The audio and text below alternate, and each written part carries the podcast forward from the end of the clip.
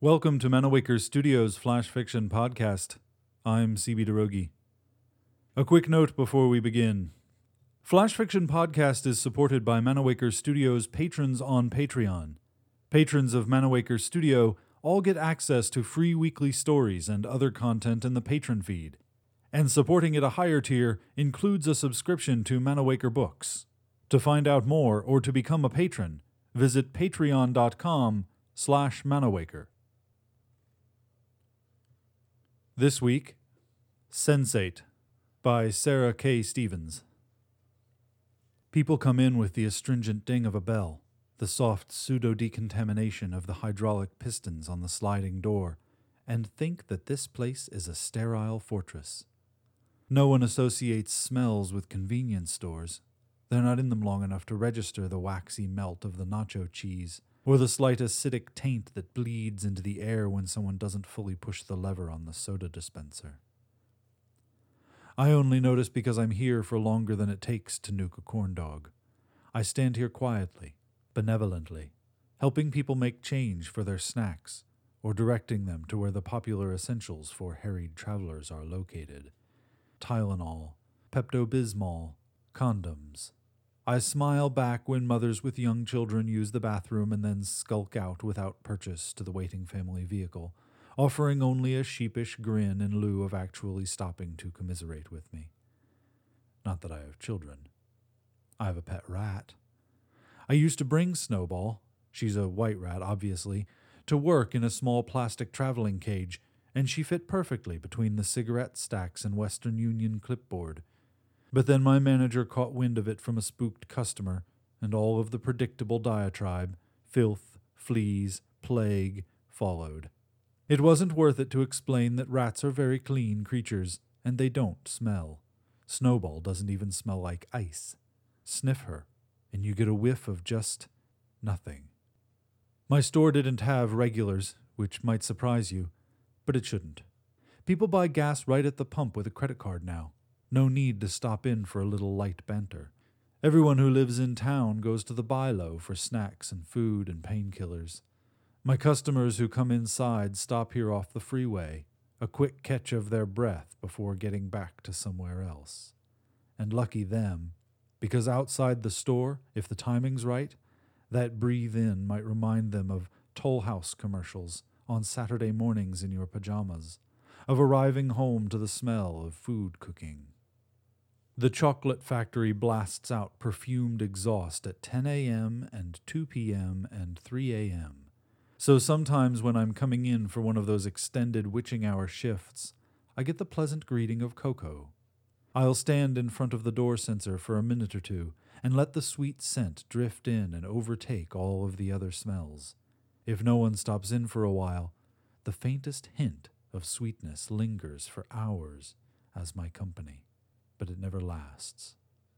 Dana started coming three weeks ago. My nose told me she wasn't in transit, but I checked the clock just to make sure. 11:15 p.m. Chocolate chips melted for just 30 seconds, perfectly tempered. That's what she brought with her. She bought a big cup of coffee in my largest styrofoam cup that night.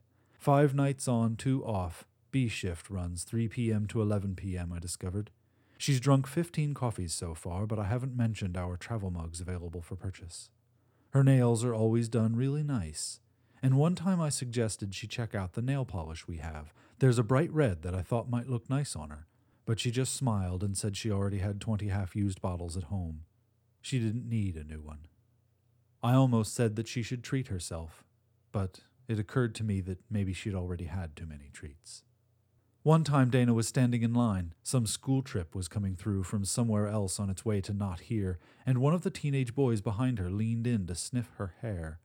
She still had on her uniform from the factory, five different shades of brown in one shirt, plus white stitching for her name and cursive script. Dana leaned back just at the right moment, and his lips bumped into the crown of her head. They smiled at each other for a moment, awkward and friendly, and I rang up more Starburst for the boys' classmates. Dana arrived one night without enough money for her coffee, and so I spotted her the 99 cents. She stayed and chatted for a bit after that, and I told her about Snowball and my apartment. She said she didn't remember me from high school, and I told her that she wouldn't have because I was homeschooled. She seemed to like that, told me that homeschool kids had it the best. She waved her arm around in a 360 degree arc and said maybe she'd have her own business if she'd been homeschooled. I didn't tell her that I wore a shirt and tie because I wanted to, not because I had to. I just smiled and told her my mom did a really good job with me. I bet she's real proud. Dana smiled then, and I could see her gums were bleeding a little, just at the tops of her teeth. She took a sip of her free coffee, but didn't wince. After that, I started buying her coffee each night after her shift, and she'd always stay to chat for a few minutes. Of the fifteen coffees, I've bought ten. When she leaves after our chats, I can smell coffee and chocolate and blood for almost an hour afterwards. Longer if nobody else comes in.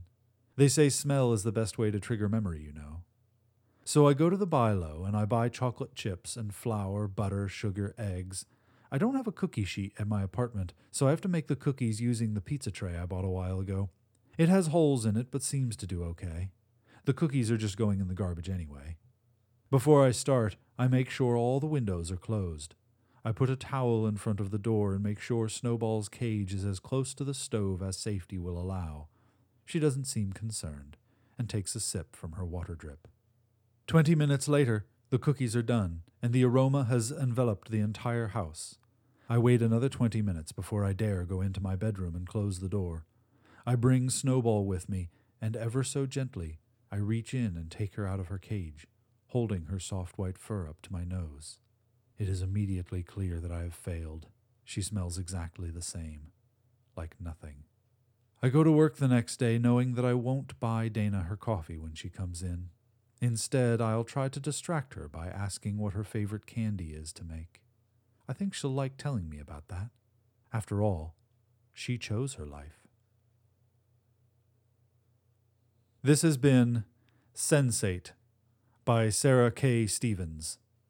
The Flash Fiction Podcast theme song is by Kevin MacLeod.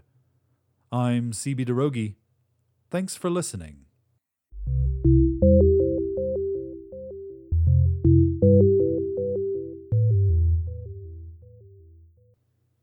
Episode 0121, production copyright 2016, CB Droege and Manawaker Studio.